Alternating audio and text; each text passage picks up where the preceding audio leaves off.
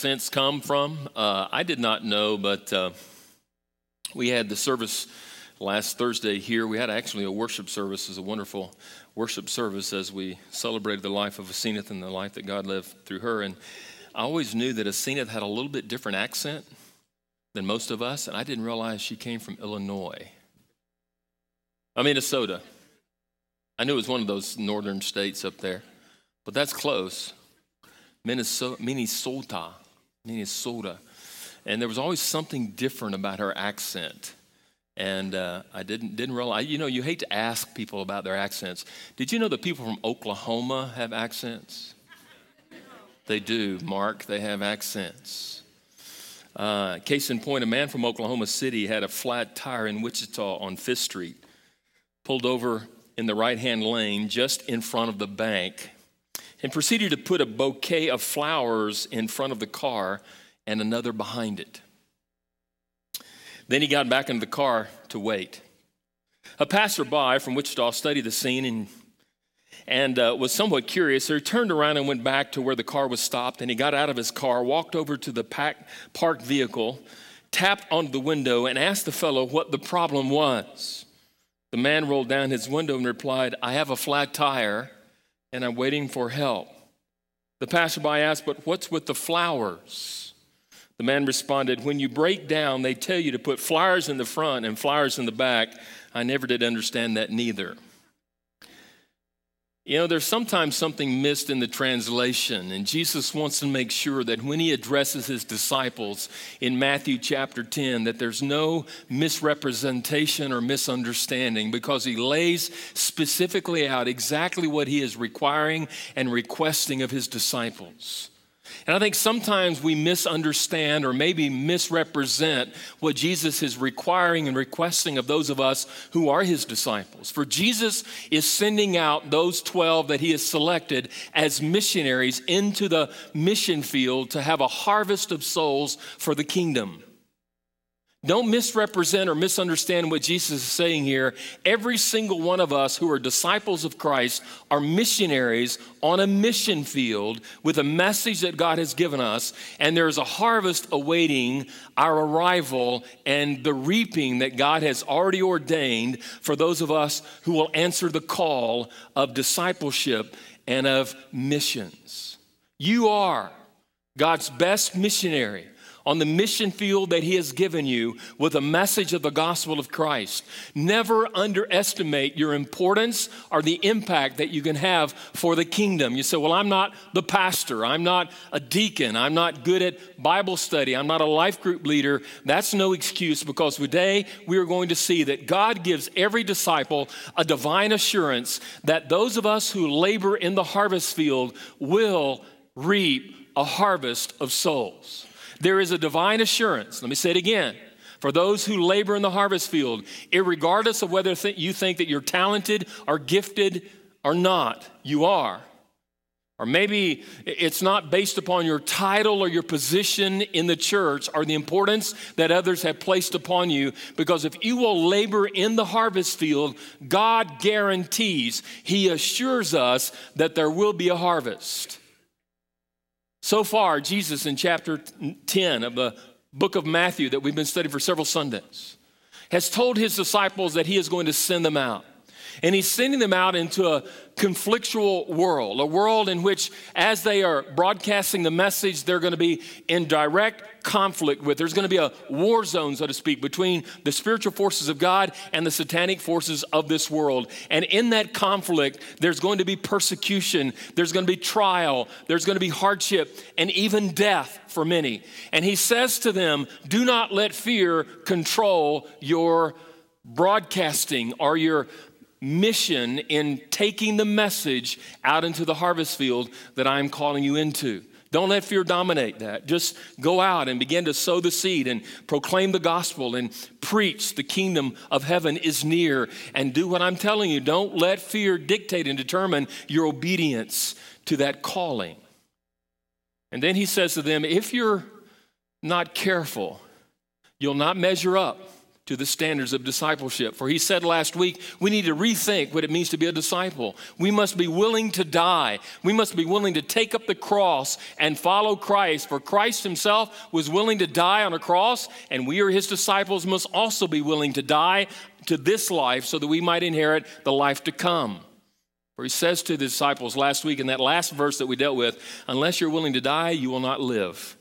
For if you hold on to this life too long or too much, you won't be able to inherit what I have promised you or what I want you to have. And so he lays out for us this whole concept of discipleship. But he's sending them out. And this is somewhat a wrapping up, a conclusion of class, so to speak, in Matthew chapter 10, where he is assuring these disciples that as they're going out, and they may have hardship and difficulty and, and pain, and they may even die for the cause of Christ, he guarantees, he assures them that there will be a harvest if they will labor in the harvest field for Christ. So, what are the five assurances of this harvest field? What are the five assurances that he gives us for those who labor, those of us who are his disciples? Promise or assurance number one. Let's look at the text. There's a purpose, there's a purpose to the harvest. He assures us that there is a purpose for sending them out, for sending us out. And he defines that purpose four different times in four different ways. He says in verse 40, whosoever, whosoever. He says in verse 41, the one who receives. Notice the one, not the whosoever only, but the one. And then again, later on in that verse, he said, and the one who receives. Again, he references the one. And in verse 42, he says, and whoever. So he's talking about the whosoever, the one, and the whoever.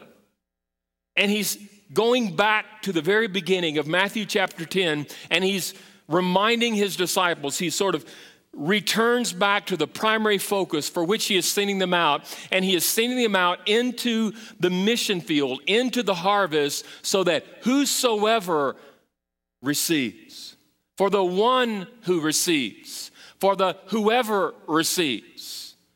As I took a look at this, I sort of scratched my head and got to thinking about, you know, there's been times in my life when I've done a pretty good amount of, of fishing. Uh, was with Alan Vic the other day, and he has a boat that looks like it's been through World War III.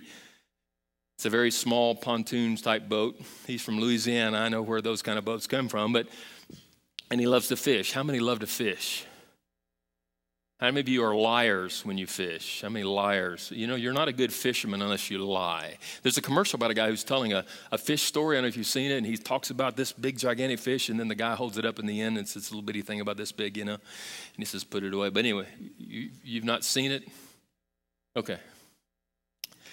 So remember when Jesus called the disciples in Matthew chapter 4? When he extended them a call, he was walking along the seashore and he turned to the guys who were out on the boat and he said, Follow me and I will make you fishers of men. They were fishers of fish.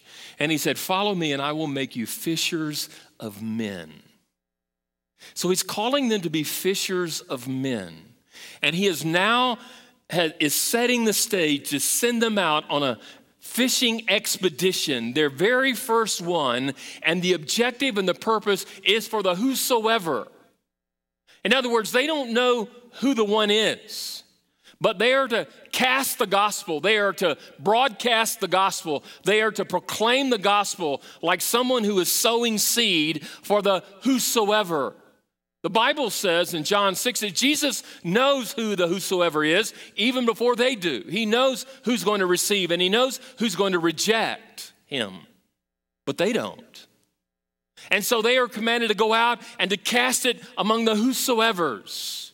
And there's times, I think, in which He has called us to be His missionaries on the mission field to sow the seed, to broadcast the gospel, to declare the message of the kingdom of heaven is at hand, not knowing who it is that's going to receive. But we are commanded to continue to cast it out for the whosoever's, for we do not know who they are and who they aren't. And so we must continue to broadcast and to cast for the whosoever's. But notice he says, not just continue to do that for the whosoever's, but for the one who receives. The one who receives. It says it twice, the one. Because as you cast it out for the whosoever's, there's this one and that one and this one and that one and him and her and him and her. And there are single individual people. As we cast it out among the whosoever's, one by one, they will put their faith and trust in Christ and receive him as their Savior and their Lord. That's the purpose of discipleship.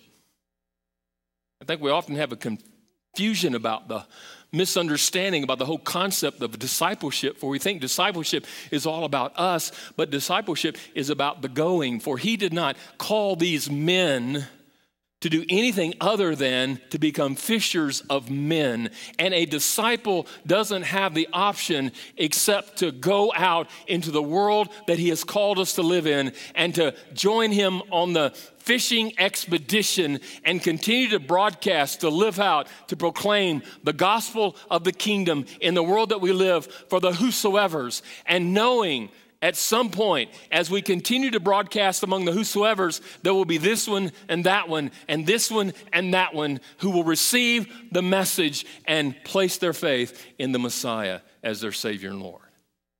That's the purpose for why we do church. And I think sometimes we have a tendency to forget that the purpose of what we do here is not all about us, it's not all for us. It's all about him and unto him, but also it's for the purpose. Matthew 28 to do what? He gave the commission to the church to go and make disciples. That's the Great Commission to make disciples.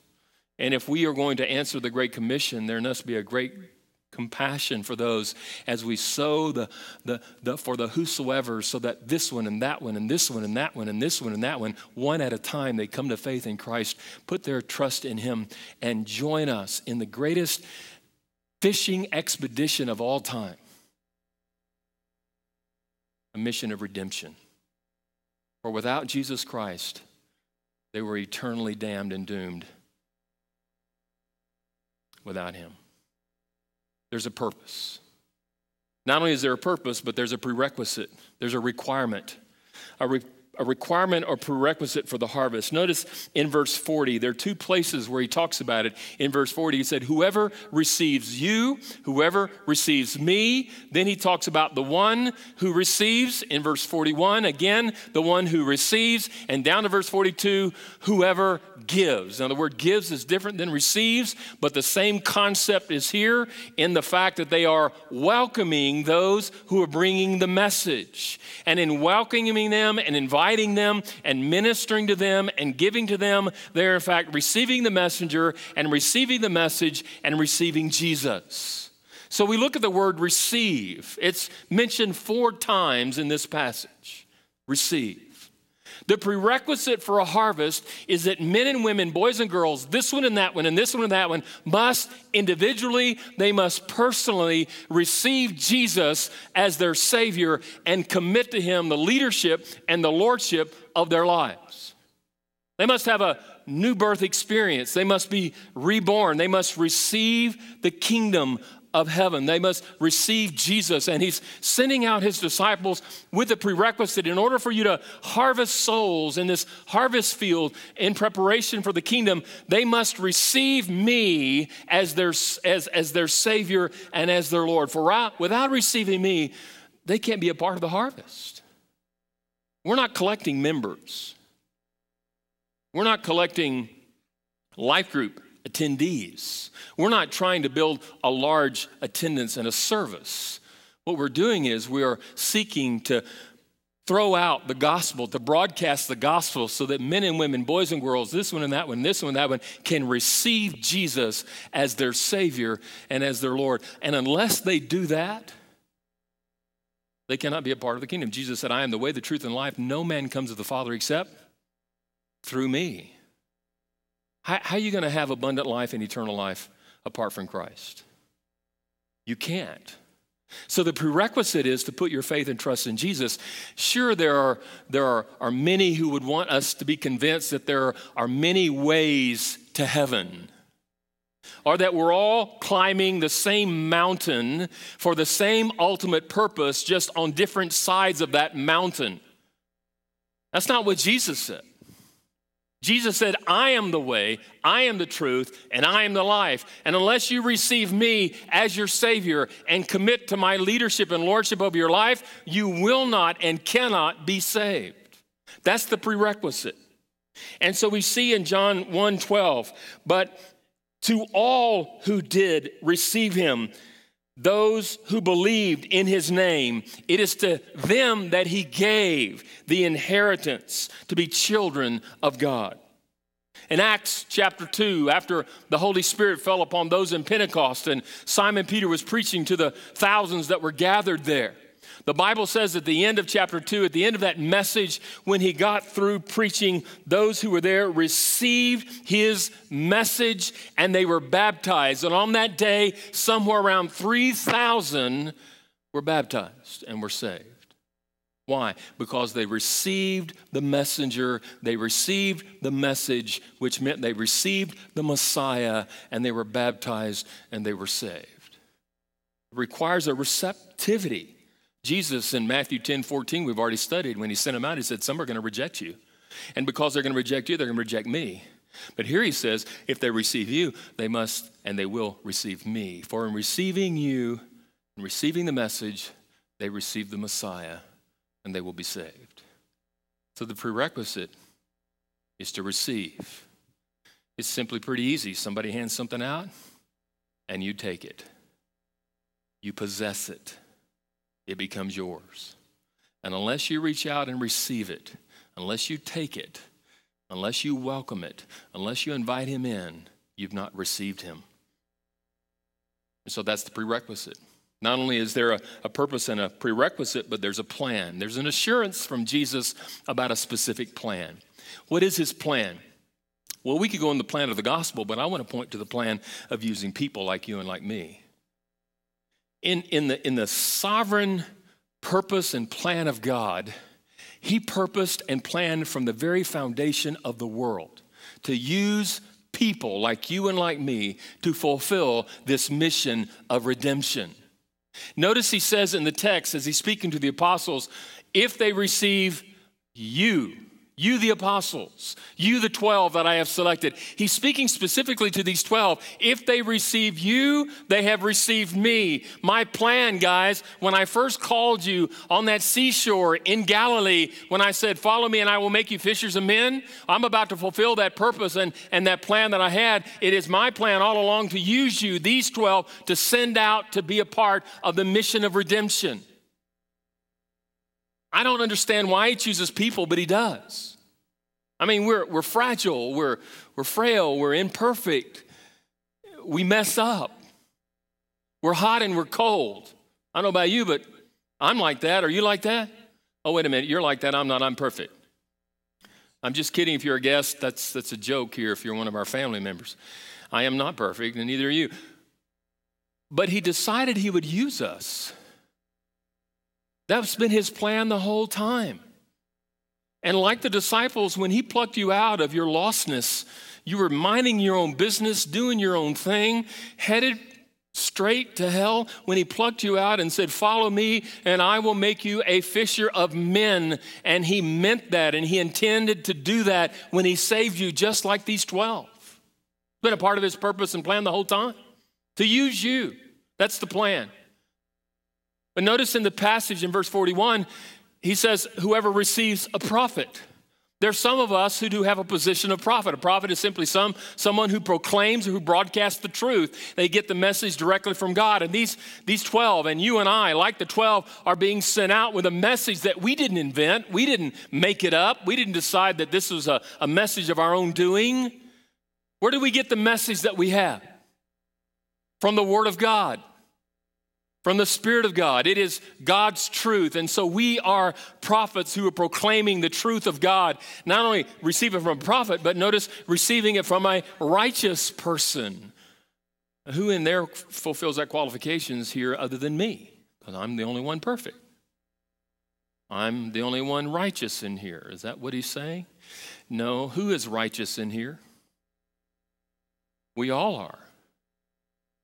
Because we're not saved by our own righteousness, we're saved by his righteousness. For salvation is not by works, lest any man should boast, in that it is not of yourselves, but it is the gift of God. We're not saved by our own works. We're not saved by our own righteousness. We are saved by a righteousness outside of ourselves. Jesus said to the Pharisees, He said to them, Unless your righteousness surpasses that of the Pharisees, you'll not make it into heaven.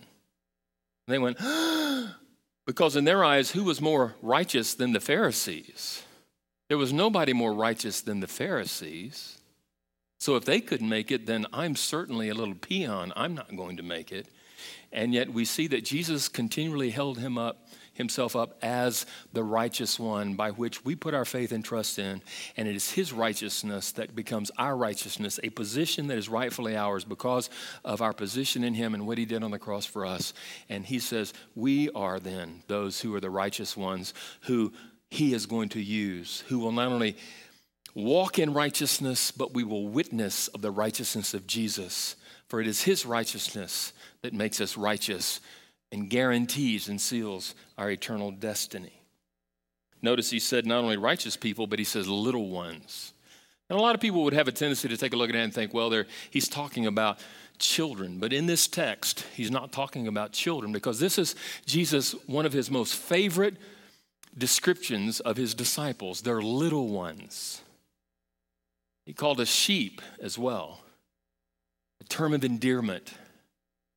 Um, by the way, off the top of my head, Larry Holmes, I, I, was, I, saw something on Facebook where he has two goats and he was playing with them in his backyard.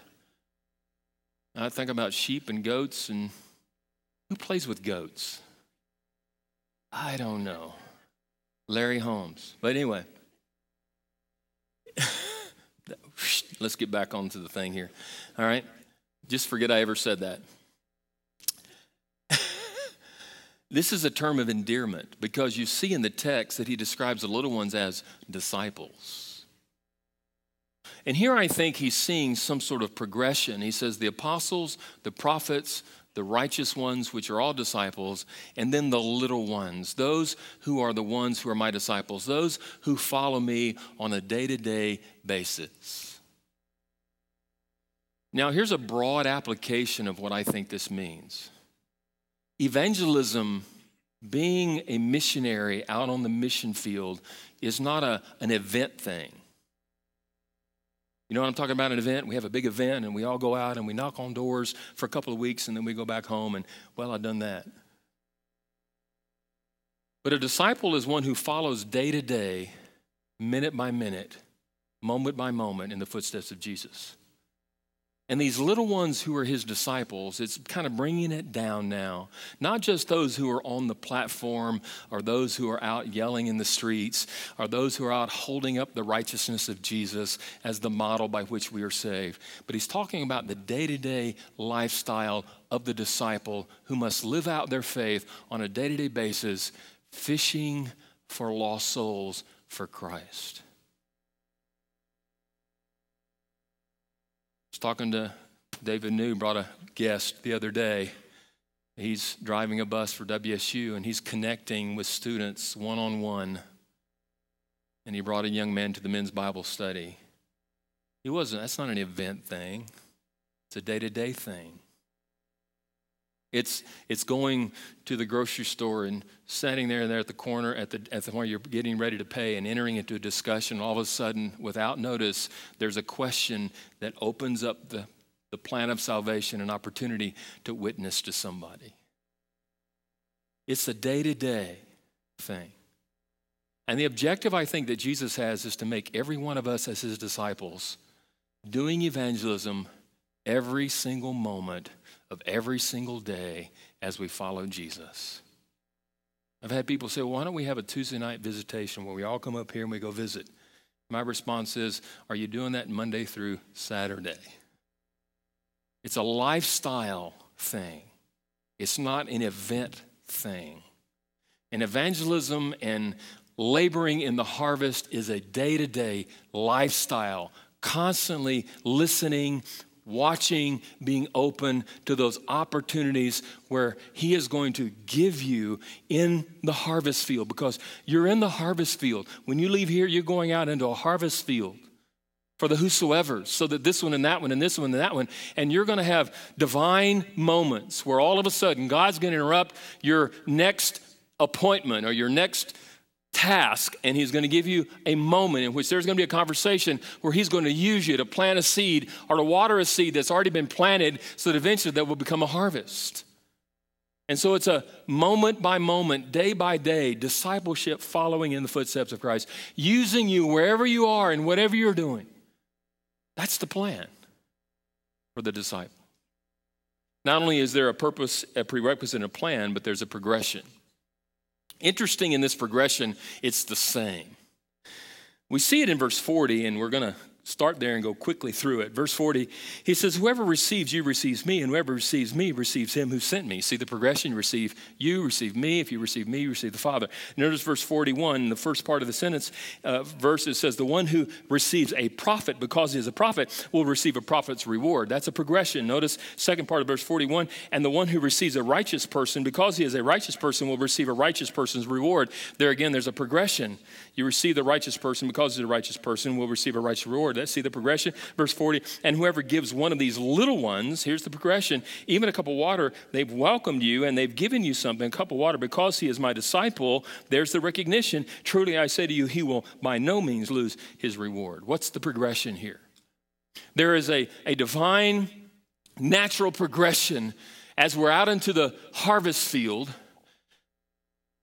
reaping souls for Christ. Here's the progression. First of all, it takes a missionary who is responsive to the call.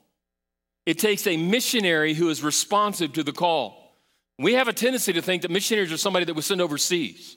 We have a commissioning service, and we do that at Southern Baptist, and we have some 6,000 missionaries representing us all over the world. Those we call missionaries. Well, let me tell you something. Those of us in here today, and those of us who are maybe on vacation or somewhere else today who can't be here, if you're a member of Immanuel Baptist Church, you are a missionary. If you're a disciple of Jesus, you're a missionary. You've been called like these 12, like these prophets, like these righteous people, like these disciples. He, he, he goes through the whole gamut.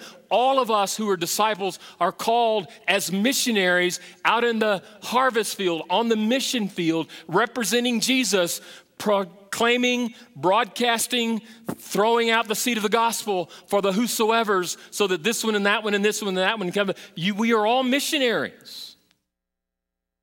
Every single one of us is a missionary. We need to stop seeing a missionary as someone that we send overseas to a remote part of the world. It always blows my mind of people who want to go somewhere to do missions and they fail to, fail to realize that missions begins here, in this neighborhood, in my community, in my workplace, where I recreate and where I shop. This is my mission field. And we, as his disciples, now have been called to be missionaries. And as his missionaries, we must be we must be responsive to the call of going out. And a missionary is someone who's convicted of the gospel, they've committed their life to Christ, they have been called by God to go out and become fishers of men, and they are committed to doing that. And as these missionaries are responsive to the call, they then broadcast a message that is revealed. There is a revelation in this message. We are going out into the harvest field, into the mission field in our workplace and where we recreate and where we live in our community. And we are broadcasting out and we are just releasing the gospel everywhere we go. We're entering into gospel conversations. We're having a divine encounter where God has been at work with people, and all of a sudden there's a gospel presentation that takes place or a gospel opportunity for us then to either sow a seed or to water that seed or to harvest what God has done. And so we're out in the mission field and we're looking for gospel conversations to take place at random. Uh, don't be one of these I hate to use the word jerks, but they, they're, they're aggressive, they're, they're rude, they're, they're just looking for another notch on their gun. You know that kind of person? I remember I, I had a, an opportunity like that when I first became a pastor at a church years ago, decades ago. I think it was my second or third church, and there was a certain guy, individual. I hadn't been the pastor for a couple of weeks, and they wanted me to go with them. These two guys who always went every Monday night on visitation. They're always looking to lasso somebody in for the gospel, you know. And here's a guy they've they've witnessed to him 25,000 different times, and every time he said no, but I'm the new preacher in town. They know that he's going to say yes this time because I'm new. And we went and we sat in his small living room and we sat in there for about an hour. They drilled him and they drilled him and they drilled. I felt sorry for the guy. And finally, he prayed a prayer. You know why he prayed the prayer? To get him out of his house. He finally said, I give up, I'll pray. He didn't say it like that, but I saw it. And when we got in the truck to leave to go toward the next visit, you know what they said? Got him. He'll be in church Sunday morning to be baptized. Was he ever there? No. Those aren't gospel conversations that I'm talking about. the objective is not just to get him to say a prayer. That doesn't save anyone, does it, Mark? No. Mark's about to come forward this morning to publicly declare his faith in Christ because he said a prayer and never was born again. And we wonder why we have 6,000 members and five to 700 of us present on a given Sunday, 800. We need to be really careful that we're releasing or revealing the message. The apostle, the prophet, the righteous one, and the disciple, we all have a message. And the messenger, once the message is being broadcast, the messenger is recognized as someone sent by God. It's interesting. The missionary says yes, the message goes forth, and then the messenger is suddenly recognized they're from God. They're speaking truth. The Holy Spirit takes that message because faith comes by faith comes by hearing. It has to be a messenger first. And the Spirit takes the message and He brings it to the ear and the understanding and the convincing and the convicting and the pulling. And once then the messenger is suddenly recognized as someone from God, notice then the master is then received. That's the progression. Then they trust Jesus as their Savior. They recognize the prophet as coming from God. They recognize the righteous one as a righteous person. They recognize the little one as a disciple, and they then receive the message. I wonder I wonder the reason why maybe our witness isn't as powerful as it needs to be is because when we're casting or broadcasting the gospel, they don't really see Jesus in us. They don't recognize us as a messenger because of the lives that we're living. And then lastly, notice that once they receive the master, the mission is realized. There's a reward they get saved. That progression is here each and every time. When you think about when you first came to faith in Christ, let's just dust the cobwebs off probably of, of many of us here, because some of us has been decades. There was a missionary who broadcast the message, right? You heard the message and recognized that that message is coming from a messenger that was sent by God. And there was a convincing and a convicting that you needed Jesus as your Savior, and you turned from your life of sin and turned to Jesus as your only means for salvation, and you received Jesus as your Savior. And once you did that, you were born again, and the mission of redemption has now been complete for you. That happened for this one and that one and this one and that one and this one and that one. And in this auditorium, for all of us, we have the same progression each and every time. So let me say to you if there is a mission field in Wichita that is white for the harvest, and there is no missionary that will go, meaning you, how will there be a harvest? And if you decide you, you will be responsible and be a missionary and you'll go, but you don't go with the message, you do a bunch of great, kind things, but you never tell them it's Jesus who actually makes the difference, not all of this activity. You can give somebody a cup of water and, and not, not have any spiritual, eternal impact on someone's life. And So you broadcast the message for the whoever's so that this one and this one and this one and that one, that one and that one and this one and this one. So as they place their faith and trust in Christ, the mission of redemption has been complete. And I wonder how many today are waiting on you to be a responsible messenger. Lastly, notice that there's an assurance of a promise. You know, it's interesting in this text. He says in verse 41, they will receive a prophet's reward, they will receive a righteous person's reward. In verse 40, truly, amen, I say to you, I promise you, he will, he will receive. He will by no means lose his reward. You know, he's just told the disciples, you're going to go out into a battle zone, into a war zone. You're going to be persecuted and hunted down. There's going to be conflict and spiritual warfare. You're going to you, you're going to die for the cause. And if you're not willing to take up a cross, then you're not worthy of me. You've got to lose your life in order to save it. You seek to save your life, you're going to lose it. I mean, you're sending them out. that doesn't sound like a, a really good way to recruit anybody, does it? But here he tells them, you're going you're going to be rejected, but they're also going to be the this one and that one and this one and that one that will receive it. And that is your reward. That's the reward. Because I'm convinced if you take a look at this text, as you see, he will receive, he will receive. I say to you, by no means you will, by no means you will lose your reward. What he's saying is that that, that the result that is happening here in the lives of others is, is a direct cause and result of the ministry and the missionary and the message that is going forth. And if we will go out and go forth, we don't know like the disciples are going to be saved and who's not going to be saved. But as we continue to sow the seed, this one and that one and this one and that one and this one and that one, let me tell you something, you're probably going to have more rejections than you are receptions. But the receptions, I guarantee you, far outweigh the rejections. Let me ask you to turn as we close to Ephesians chapter 1, verse 11 through 14. I want to go to two passages, Ephesians 1 11 through 14, and put your finger in 2 Timothy 4 1. What's the reward?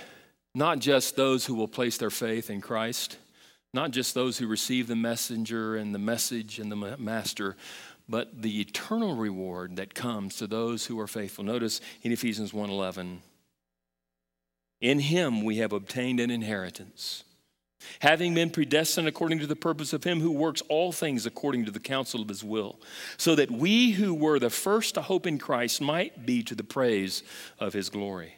In him you also, when you heard the word of truth, the gospel of your salvation, and believed in him, were sealed with the promised Holy Spirit, who in who is the guarantee of our inheritance until we acquire possession of it to the praise of his glory. One of these days, the trumpet of God is going to blow, and those who have died in Christ will rise from the grave, and those of us who remain will be caught up together with him in the clouds, and we will be forever with the Lord, and we will then finally inherit our inheritance found only through the redemptive, atoning death of Christ on the cross for those who have believed upon him. There is life after this life. Thursday afternoon, we had Miss Asina here. That was not the end of her life.